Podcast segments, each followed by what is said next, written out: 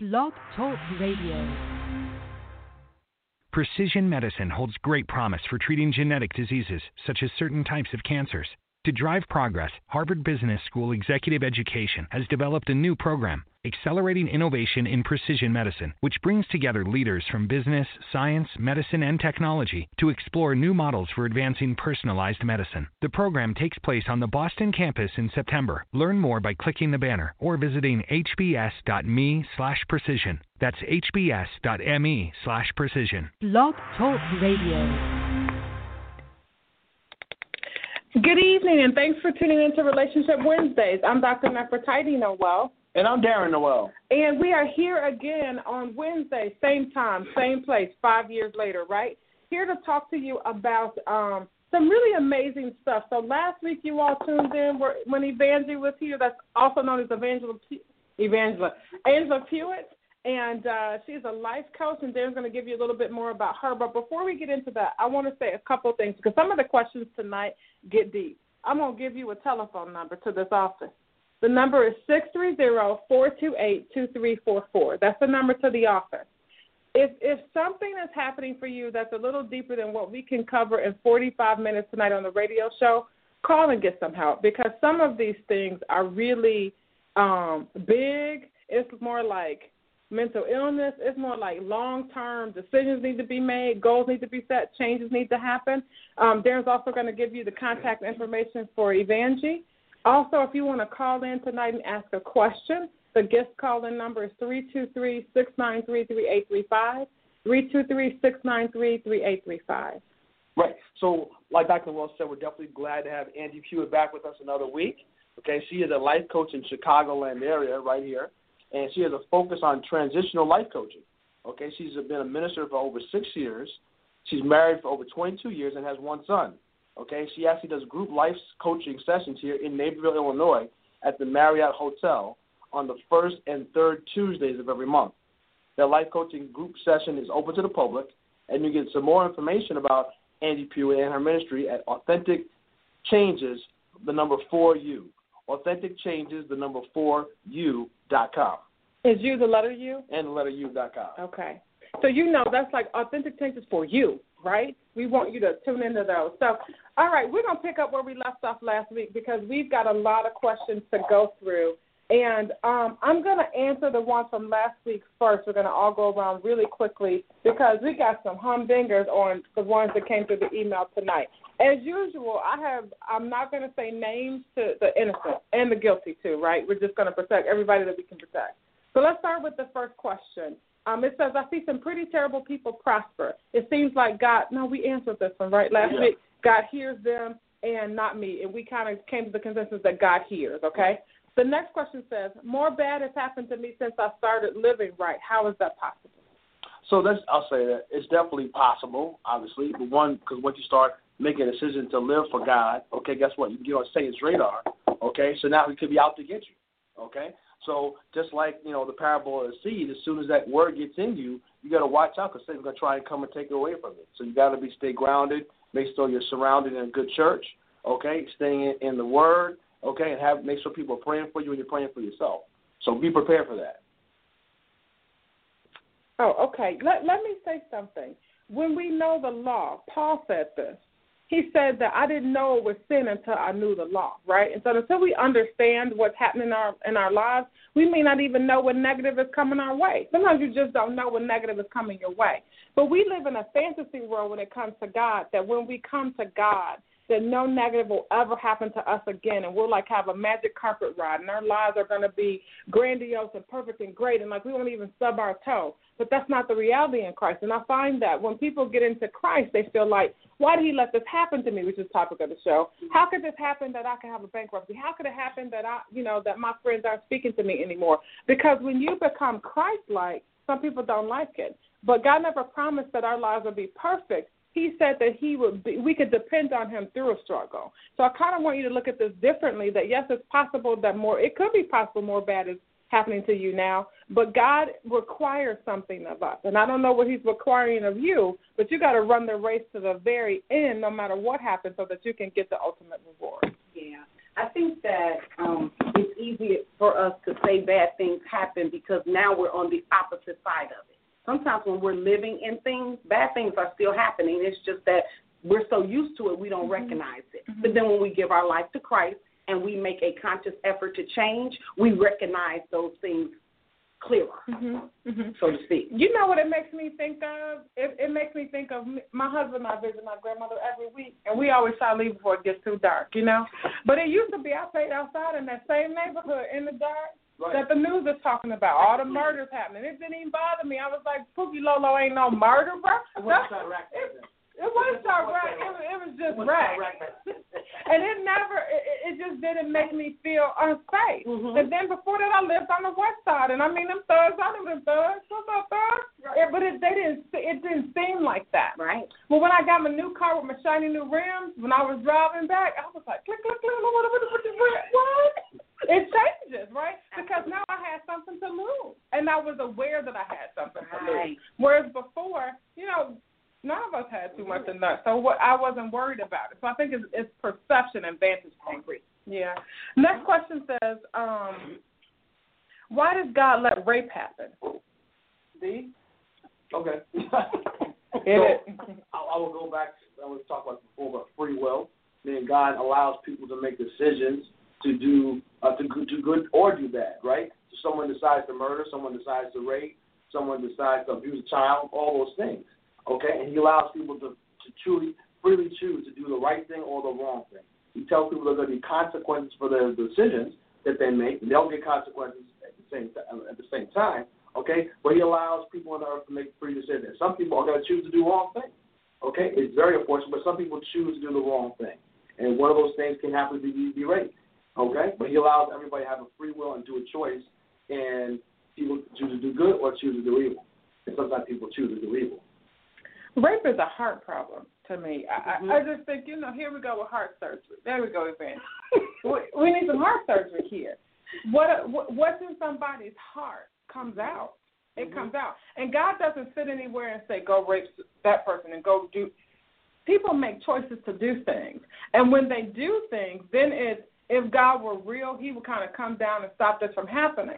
But we ran God up off the earth. I want you to remember this. If we look at Scripture, he backs off. Now, he still gives us rules. He gave us an entire book to follow. And if we all actually read the Bible and did it, rape wouldn't happen. It really wouldn't. And then we still have to look at the side of the person that is violated. Absolutely. If I'm violated and I internalize that, it's going to work for my bad. But if I'm violated and I really take my story and empower myself, then I become a testament as to my violation didn't stop me from doing what I needed to do. And sometimes we always take things and look at the bad things as if they are the worst things. If we just start looking at our stories as being just that, the story of my life, not being I got raped, I'm not the rape. Right. So when we just think and we say, God, what do you want me to do with this? We can empower other people who go through other things because God's not coming down off the throne. He needs witnesses. So once something happens to me and somebody violates me, I can take that and I can make it very powerful, even though it started out as a bad thing. I can always internalize that, get with God, say, Lord, why did this happen to me? And once you really get close enough to him to hear it, you will see that there's always what they say, and this is the cliche. Silver lining. And there's your misery is your ministry. Yeah. So it's always tied into it. It's just the way we look at it. You know, I'm also going to say this. That's a very good question to ask God. Why'd you let this happen to me? Absolutely. I mean, alone in your quiet space, first of all, you have the right to grieve what happened to you, be angry about what happened to you, kick, scream, jump up and down. And then do something, right? That's what I always tell people in therapy, do something about it. Not go out and shoot somebody. Let me clarify when I say Dr. Nowell says do something. I mean, do something positive so that you don't stay stuck in the negative that happened to you because you don't know the person's story sitting next to you. You don't know what they went through, you know? And one of the things I used to love about church, one of my favorite things, my husband always laughs at me about this, is that my church, my child church, they would give testimonies. Yes. And I would love the testimonies. And the pastor would open the doors of the church. Y'all remember that? Sure. Y'all were all there with me, but y'all remember every church. And I would run for it every One time he said, "Oh, sister, you didn't join." I just used to be like, I want to come too. I want to be a part of it. But the testimonies taught me something. Some of those little old ladies sitting there that I thought, you know, her life has always been perfect, they have been beaten. Mm-hmm. Kids have been killed. They have been raped. They have been poor. They had done horrible things and had horrible things happen to them, but they still were able to stand before God and be like, I want to be a part of your kingdom. I want to do something good for the kingdom. And I feel like that gave me the power to think anything can be used for the power of God. Yes. Just like Angie was saying, turn that into something that you can use positively. And let me say this, that's not going to happen overnight. So, like, when you watch TV, you know how the people murder a bunch of kids and the next day everybody says, I forgive you. I'm not that type. I might need to stew in that for a minute. You know what I'm saying? Process, digest it, figure out, wait a minute, how could you walk in and kill kids and blow this up? You have to think about these things. So it's not going to be overnight. So if you're thinking that tomorrow by noon I should be over it, that may not happen. And it could take you a month, a year. But however long it takes you to get to your testimony, when you get to your testimony, you can touch lives after that. Absolutely. So I think the person, as you go into it, with the question really asking, why would God let this happen to me? Not generically, but not a generic question, why would God let rape happen to anybody, but why would God let this happen to me? I guess saying, did I do something to cause this? Is this because of I was an evil person or something was wrong in me, that's why this happened? I think that may be what the real question is this person's asking. And that's not necessarily the case. Absolutely. Okay? Just like if someone gets sideswiped in the car, if someone gets killed in a car accident, it just happened. It's not necessarily because that person who was driving was evil, who got hit by the car. It's just, unfortunately, that unfortunate life situation happened.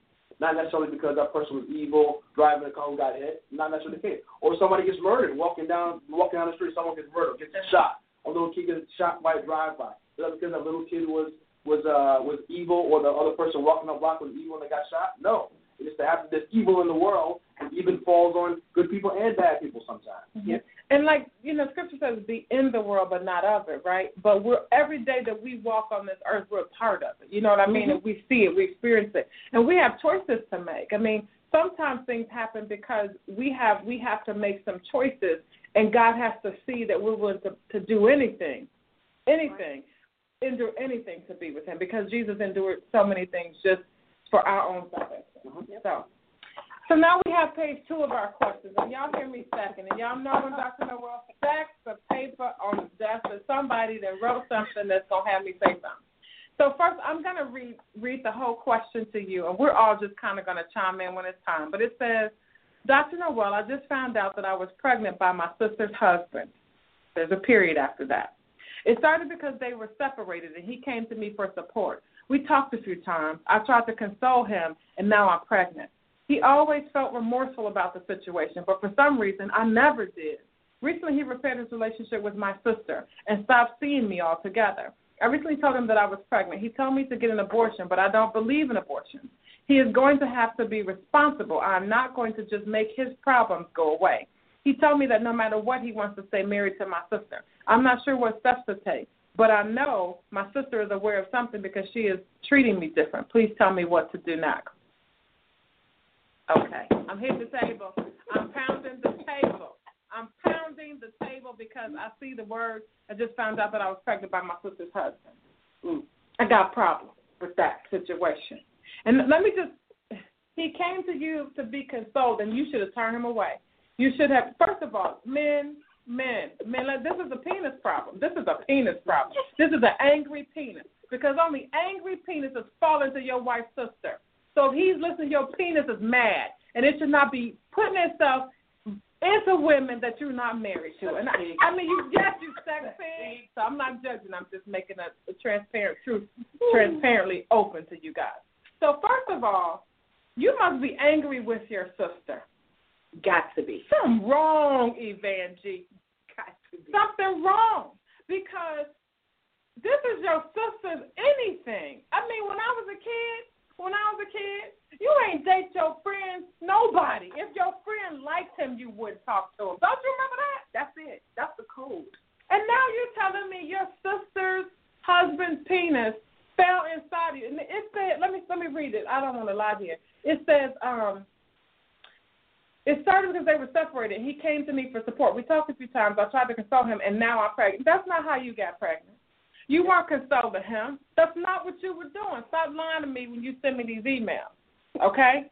Number one, you wanted to have sex with that man. He obviously wanted to have sex with you because he came to your house when he could have went to any man. He could have went to his pastor, and maybe he didn't have nobody, but you could have called a show. Darren would have talked. Sure, absolutely. Darren would have talked. Come on. And so, men, this is a man problem. This is a man problem. You petty lady, but this man got a man problem. He needs to have some life coaching from a man. He needs to talk to a man about his penis because this is wrong right here. Mm-hmm. And now you're telling me that he didn't love you now and went back to his sister. So So let me say this to you. Y'all sound like the Jacksons. Don't them Jacksons both have a baby by the two of them Jacksons had two babies apiece by the same female, like all these ladies in the room, and you couldn't find another vagina? Let me say this to you, ma'am. You wanted to be pregnant by this man, and now that you are, you're feeling like you're in a competition with your sister. Because, see, you're not married here. Mm-hmm. You're not married. So I think that you were jealous of her relationship with him. And when you saw a vulnerable spot, now let me tell you what a thief does. When you fall in front of a thief, he steals from you. Mm, that's it. You a thief, lady. He fell in front of you. Your sister had a problem, and you stole from your sister. Now you got babies. She got babies. They're going to be cousins, sisters, and brothers. Mm-hmm. This is ridiculous. And now you're going to tell me, let me lower my voice. I'm sorry. Because I'm not angry with you. I'm just, like, perturbed because this situation happens all the time, by the way. It does.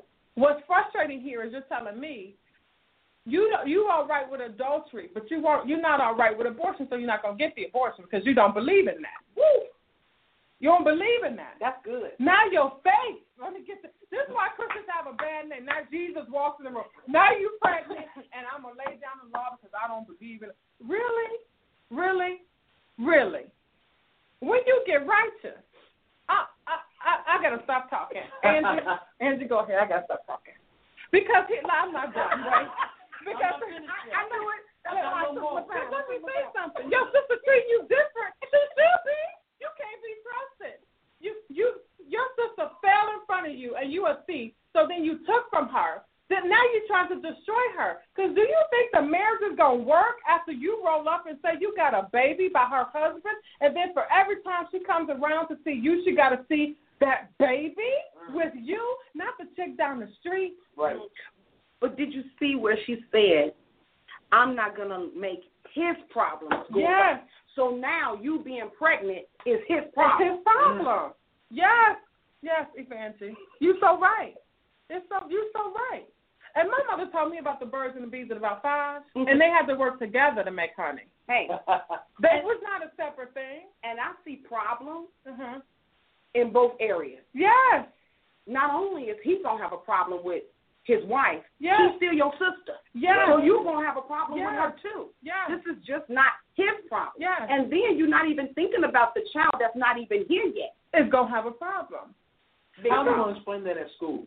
Big problem. Right. But let me say what else is wrong with this situation. You have ripped your family apart at the foundation. Absolutely. It might not ever be able to be right here because I'm going to tell you something, and I'm a believer in God, and I've been going to church since I was knee-high to a grasshopper. I don't know if I can forgive you for this. Wow. I'm going to be honest with you. Sister, S-I-S-T-E-R, not her sorority sister, but this is my sister's husband. How dare you rob from her? And, sir, if you're listening, don't be washing your hands all quick and running back to your, I'm going to be my wife for the rest of my life. I don't know if that's true. Because when she finds out. She may be out. Yeah, but let me just say something. And it's not the child's fault. I'm not blaming nobody baby right here. Right. But the baby going to have consequences because guess what? If I'm them other two kids, talking to you for what? For who? Turned down for what? How they gonna be brother and sister? This ain't the same thing as Jada Pinkett and what? We're air cousins. Then what you gonna tell your mama, ma'am? Who you gonna tell your mother the father's back? How your parents gonna deal with this? How you gonna tell your in-laws? Yes. How you gonna tell the sister's parents that you have problem pregnant? That's nasty. Come on now, bro. That's nasty. Change your panties. And then what gets even worse here is, you know how I can tell your parents did right by you? Because you know abortion, you feel like abortion is wrong. You know you were sneaking, but then you said he felt remorseful. You never did. Did you hear that? I heard it. She said, and read it already. For some reason, I never did. Your heart is dirty. So let me tell you what to do. Let me tell you your first step. Because that's what she said. Yeah. Not sure what step to take. Yeah. Repent, first of all. You need to sit with God and have a conversation. Now, here's what we talked about last week, but the consequences are still here. Mm-hmm. The consequence, and unfortunately, your baby is born into sin and is a consequence of the situation. And imagine a child who comes out realizing he's a consequence. It won't take them long because you know how family do. When in Thanksgiving dinner, something's going to come out. It's going to fall. It's going to drop out. It's going to get said. That's it. So now you're bringing a child into a situation that's broken. And God can put anything back together. But listen, what's to put together back here? You broke the sisterhood. He broke the marriage. That's it. So what are we asking God to do? Well, what do we want to happen? I mean, best case scenario, you move. That's the only way I really see it going down. Or he moved. One or the other. You got to move, and that's just to me the line is drawn between the sisterhood. Guess what? I'm never going to see you again. I'm going to leave. Work on your insecurities, too. Right. Find out why you looking for a husband and somebody else's broken bed. He came to me. First of all, dude, why are you calling this female for some support for a man problem? To his wife's sister. She don't know. Normally, the sister's going to be on the wife's side. Not right. Because she showed him before today she was open for business. Right. Exactly. That's why. Exactly. Couldn't have been my sister. Exactly. Thank you. Because I'm going to tell you something. I got my sister would have never. Yeah. Ever. Thank you. Never, ever. That's a low-down, dirty thing to do. And let me also tell you something. If you thought that you were going to be getting her life by getting him, he's going to resent you because people hate to look at their consequences. Mm-hmm. And he ain't by himself. Most people hate to look at it. What Jesse Jackson do, he don't even see that kid. Well, I didn't mean to bring him into it, but I'm saying. He doesn't. But I'm saying, he don't see that kid. He went maybe for middle school graduation and whatnot. But you know where he be at? With his wife and his other 6 kids trying to make sure that she don't leave. Now, Jesse listened to the show. He said, well, how did I get involved in the show? I wasn't even involved in the show. You're right, Pastor. Mr. Jackson, I don't even know you. I shouldn't have said. I'm sorry. I'm going to take it. I can't take it back, but you know what I'm saying. So what I'm saying to you, ma'am, is, first of all, you probably already forgave yourself because you said you didn't feel any guilt. But repent, for real. Sit alone with God and have a conversation about what's happening for you, that was okay. Deal with your instinct. You need some therapy because the postpartum here is going to be horrible because he's going to be in an effort to prove that he wants her more than you, so he's not going to be able to be there for you and the child. Here's the other thing.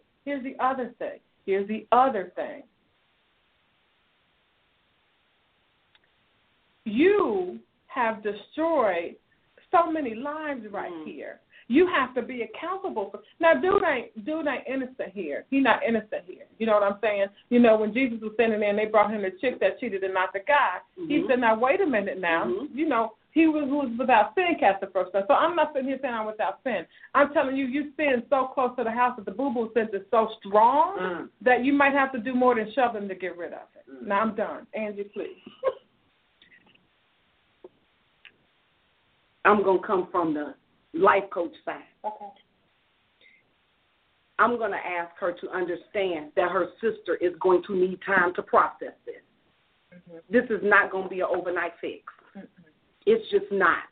And even though we are ready, when we do things, we have to give people the same amount of time that it takes for them to heal on the healing spectrum.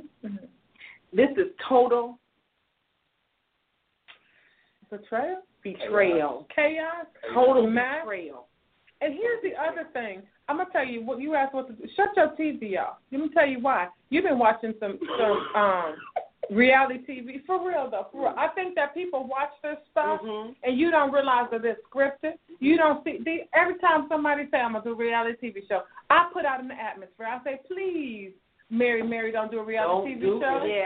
Please, person X, don't do one, because what happens is your life becomes a spectacle. Right. And I think you were watching it on TV and you thought that it would be different than this because nobody thinks it's going to happen to them. That's the other truth. Right. But I have to believe you were trying to get pregnant because you're pregnant.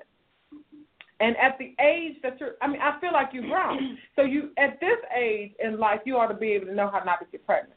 And now it just seems like she wants God to bless something that already just started out perfect. Wrong, right. And there's just no way. Mm-mm. There's no way. So right now, to pick up the pieces, I totally agree that you need to repent. Mm-hmm. Mm-hmm. But after you repent, I think that you still need to deal with your heart. Yeah. And you need to make some honest things known to you. Mm-hmm. If you never liked your sister, you need to deal with that. Mm-hmm. Because you just can't act like this to somebody that you've ever loved. No. It just is not possible. Mm-hmm. So you need to really dig deep and really ask yourself, what is it that you wanted from this particular man that you really didn't have enough self-control within yourself to think of all of the outcomes? Mm-hmm. Because I still can't get over the fact that now you want to hold him responsible and to say that you're not going to have an abortion to make it easier for him. And let me say something. Nobody at this table is telling you to get an abortion. Nobody. No, we're not. What we're saying to you, though, is you're kind of acting like you're shocked that he would come from that direction. Right. You're kind of acting like you're surprised that he would view the pregnancy as a curse and not a blessing, right? But so the pregnancy is evidence of wrongdoing, though. Right. And nobody likes a trail of that, and I think that's the issue. And again, if I chime in with Evangelie on the coaching part, again, like I said, what are your insecurities that you needed? It's almost like you needed. Yeah. And like as I read the question, you're feeling kind of like, and we got to move on. Darren, give me that tap. But it's just this one is this question, for lack of a better word, is pregnant with information here. Yeah. We got to dissect it. But let me also say this to you. If your sister never forgives you, you have to deal with that. That's it. You can't just say, I want to come clean now and I came clean. I did the right thing. Because that's kind of what I'm hearing. I did the right thing and now she wants to be small and say, she may be angry for 20 years. She has 2 children. I mean, according to you two, I'm sorry, I'm assuming 2 children. But she has children. And so you guys have to deal with that situation. Yeah. So anybody else to add in anything? No? Okay. Number 2, what proof is there that there is a God? With all the bad things happening in the world, what kind of God would let the Paris bombings happen? I'm going to start with you. Well, I'm going to just start by saying, you know, God told us in his word in the book of John 16, he said that you will have suffering in this world. He didn't say you might. He said you will. But why God allowed this to happen, I just have to be flat out honest. I don't know, because I can't stand in the shoes of God. I don't know the knowledge or his thoughts. I don't see through God's eyes, so I really don't know why God will allow this to happen. But I do know one thing, that he promised us in Romans that our present suffering won't be compared to the glory that he has to reveal in us. So I really don't know. Okay.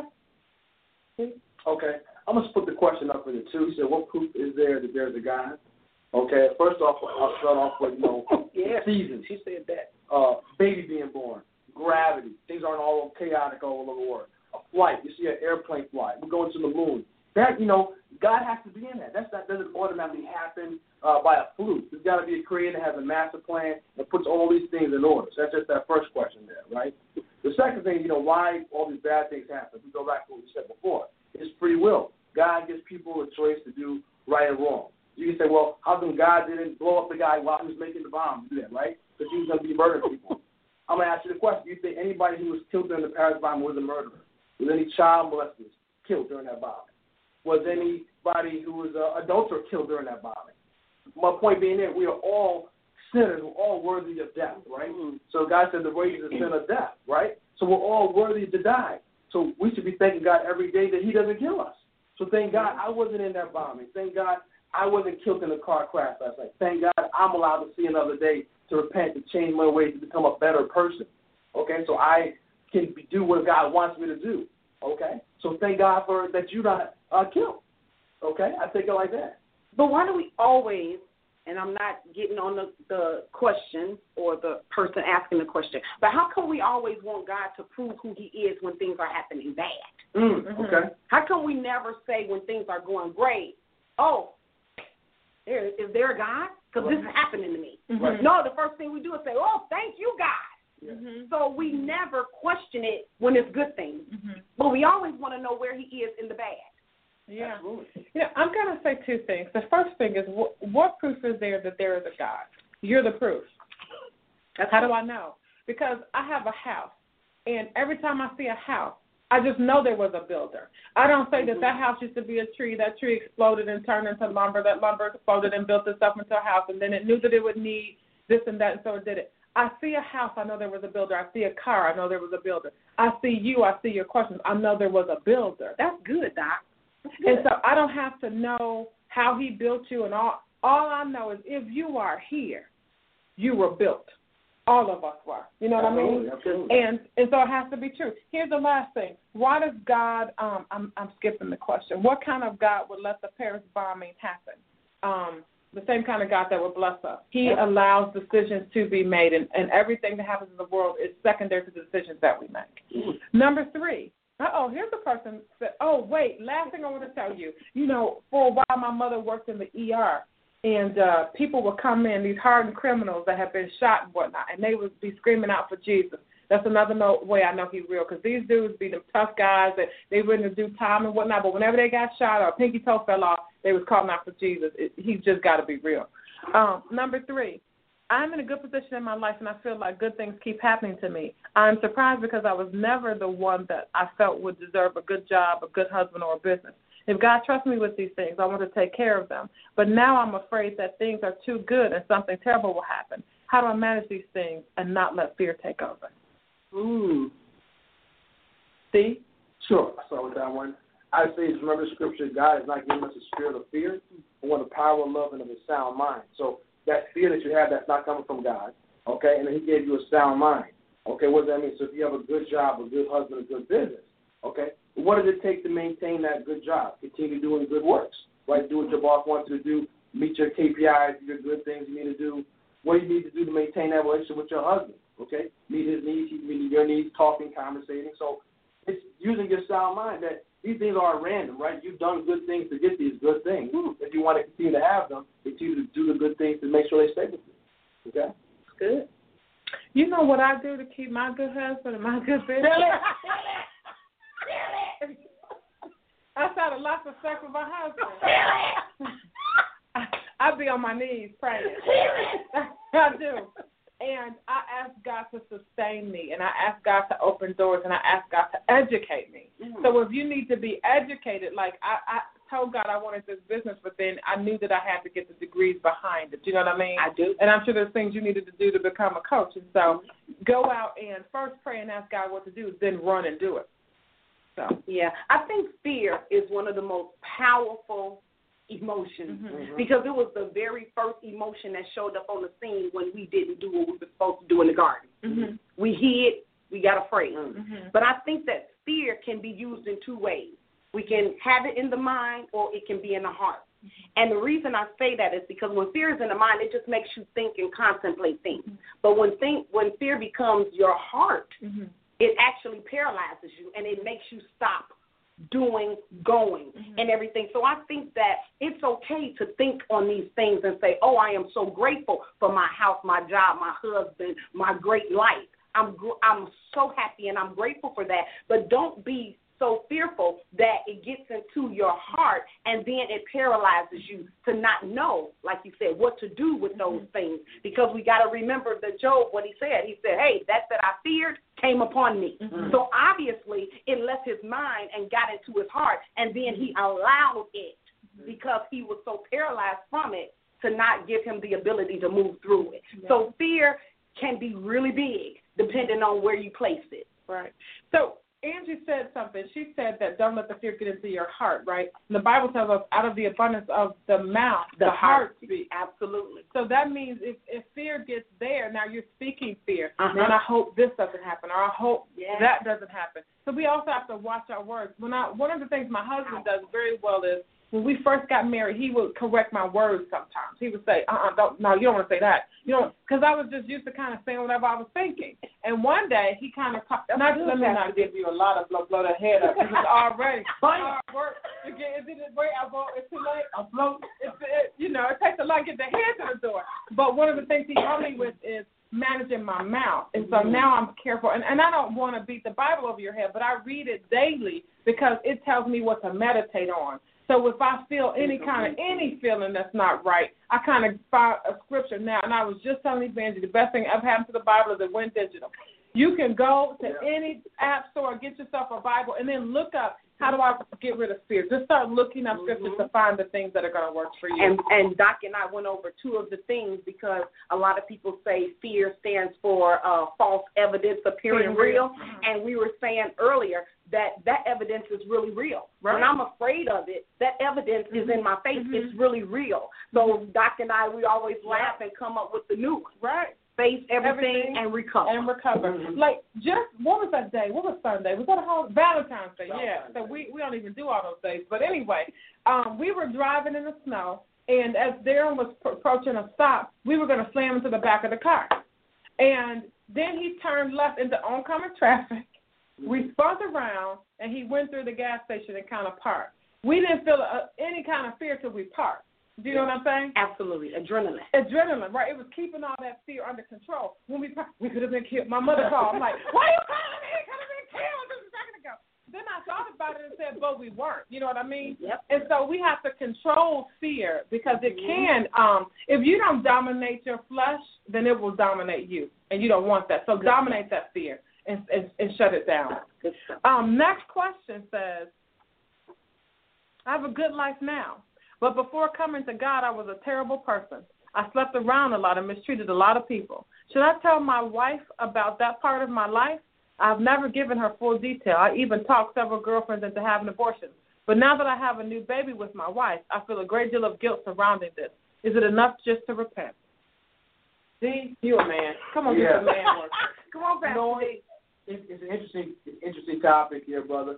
One thing I would say is, unfortunately, you didn't deal with those issues before you got with your wife. So the repentance, clear the air with any past relationships you need to do, and clear yourself and get yourself ready for your wife. Okay, be honest with you. I know before I even met my wife, that I was growing up as a man. Like, you know what? I got to repent for some things I did in the past, clear some air, stuff like that, and get ready to become a grown man so I can have a wife. Right? But unfortunately, it comes when it comes. Right. So you came into this knowledge, and now the Lord's bringing it to your heart. You know, hey, I did some things wrong. I would talk about. Should you talk about you? No. Let me stop before I was about to. No. Let me tell you something. I was about to say, keep it real, Pastor D. Keep it real. She didn't ask you before. Apparently, she don't want to know. Let me say that she didn't ask you. Okay, now, I hope you did an STD test to make sure you don't have nothing that you're really passing on. But let me say something to you. It depends on why you're telling your wife. Why are you confessing your sins now? Because you see your new son and you feel really good about having a new baby, and so now you want her to feel all, just know how beautiful your life is now. She probably did some stuff too. Let it rest. Let it rest. You're going to start an argument that's not worth it. And sometimes if a dog is dead, let it lie down. That's just me. Evangelie. Hey, repenting is enough. Yeah. Right. You said you repented, right? You ain't going to be out there. Are you the person from number one that's trying to get that girl? That's not funny. I'm sorry. Okay. I feel like don't say nothing. Repent, and stay repentant, right? Once you repent, that really means you gave it up. Mm-hmm. That's good, because sometimes you can't go back. You can't go back and, you repent, just let it be. Again, that's movies where everybody go back, I need to talk to you for a second, I'm forced into the book. Everybody made free choices. Now, you might have pushed somebody really hard, but they agreed to do it. So you just need to if you're repentant, just thank the Lord for letting you see the truth now and kind of use that as a testimony when you're privately working with men that need personal help. Okay. There you go. Right. I have a strained relationship with my family. Both of my parents favored my younger sister. Also, I was told a lot that I would never amount to anything. I stay away so that I do not have to keep feeling the hurt. Recently, a cousin passed away. The funeral is coming up, and I'm afraid to go because my family has always been cruel to me. Should I go? Why would God turn my entire family against me? Wow, that's a good one. And we only got 6 minutes. Wait a minute. I don't have a problem with you not going if you don't need it. You don't need to put yourself in jeopardy. If you don't want to go, you don't want to put yourself into those arrows coming towards you, then don't. I think it's your personal choice. If you feel you got to take care of yourself, okay? Obviously, that's your first important, your primary thing. You got to make sure yourself, you're emotionally protected, okay? And if you feel like you're going to put yourself in danger, emotionally, you can't handle those people being cruel to you, then don't put yourself in a situation. Let me say something to you. You stayed away all of this time. You're going back for another reason other than a funeral. Your cousin don't know you're going to be there. I want to clarify that to you. Mm-hmm. She's not hovering over her casket, watching to see what you're doing. The funeral is for the living left to give you a warning that the wages of sin are death. It's not necessarily for you to, I mean, it may give you closure these days if you do it at the right funeral home. They can streamline that for you. You can see that online. Let me also say this. If you ever grew, if you know the word sanctified, sanctification is when you have been set apart. It sounds like God has set you apart from your family. First of all, if you did something and you know why they set you apart, and maybe you lied to yourself, maybe look at that first. But if you, and there are lots of people who actively just stick out from the rest of the crowd. If God has separated from you, your entire family from you, it was for a reason. Maybe you don't need to be with them. But then you need to get on your knees and ask God, what have you separated me for? Like, you have to ask God why he separated you, because I don't have the answer for that. Angie? Okay, a couple of things stuck out to me because I kind of hear kind of different. Now you say your parents favored your younger sister. Okay, that was then. Sometimes we carry so much history from our childhood to our adult life, and it hinders us. And then you said, I was told a lot that I would never amount to anything, and that's why you stayed away. So basically what I heard was that you believed what they were saying about you. And so you decided to stay away. Well, if you don't believe that about yourself, then you need to start rebuilding what you know you are. Sometimes, unfortunately, we get wrong, downloaded information, and it comes from our parents, our families, the ones that are very close to us. Fortunately, we began to develop a mind of our own. So the first thing that I need to say, whether you make it to the funeral or not, I need to say that you need to really create an affirmation. You need to start creating some things that will put some positivity into you so that no matter where you go, because even if it's not the funeral, you will see somebody somewhere at some time. And what you don't want to do is you don't want to go back into the little girl of they hurt me, woe it's me. You want to be able to stand up and be the woman that you are now since you've been away. So because I hope you went away to develop yourself and to build yourself up, not just to go away and hide and say, woe me, and lick your wounds. So the first thing that I would say, whether funeral or not, you need to understand that you are more than enough no matter what anybody say. And that empowerment can only come from you. And you have to believe that, too. Absolutely. Like, you have to, because we can even download better information to ourselves. You know what I mean? Absolutely. So you need to be asking yourself, what now? Not what about the funeral now. Right. But why is this is put, it's like a lot of emotion has come up because the funeral has happened. Yeah. I feel like you're afraid to go back because you think they're going to not think you've accomplished anything. Right. But let me say something. No matter what you accomplish, if they can see or not see, you have to know that you're good. You have to know that you're doing what you're supposed to be doing. And understand, there are just certain things that's going to happen in every family. Competition and all of this and siblings, that just happens. However, you do not have to allow them to drag you into it. Know that you are good. The decision you make sure it's best for your life, and you'll be able to deal with it. Last comment. What God is, people always say what God has put together, nobody can separate. But if you really feel like God is separated, what God has separated, nobody else can put back together. So you may be trying to put something together that doesn't need to be. Yeah, that doesn't mean you can't be among them. I mean, you want to go and pay your respects, wear a nice church hat, some big shades, and go make it happen. But don't go back to prove anything to them. Absolutely. I mean, that's what it sounds like it's going to be. Like, I'm going to go back with my best clothes on and show you I'm a woman. But you're already a woman. Absolutely. You don't have anything to prove to them. So, last question. Man, we only have 30 seconds. Oh, 90 seconds. Okay. A person said they had an altercation with the pastor after finding out the pastor got a congregant pregnant. Note that the pastor is married. And so they want to know, what should they do now? Should they stay at the church? Should they leave? Should they start their own? You know, we know pastors and babies and congregations is not new. Right. However, when we are, you know, I can say this. God said that he'll give you a pastor after his own heart. If you know that ain't the heart of God, then the anointing flows from the head down, and if that ain't the anointing, you got to keep it moving. Pastor D? I agree with that 100%, right? Because you want someone who's going to be leading you in the godly ways, right? And this person demonstrates that they're not living their life in godly ways. So you know what? How can this person lead me to where I want to go? That person's not going that same direction. So yep. You know what? Maybe I need to find someone who's going to be that godly leader that I want to learn from. That's it. I think I'm hearing, should he tell the rest of the congregation what happened? I think that's what I'm hearing in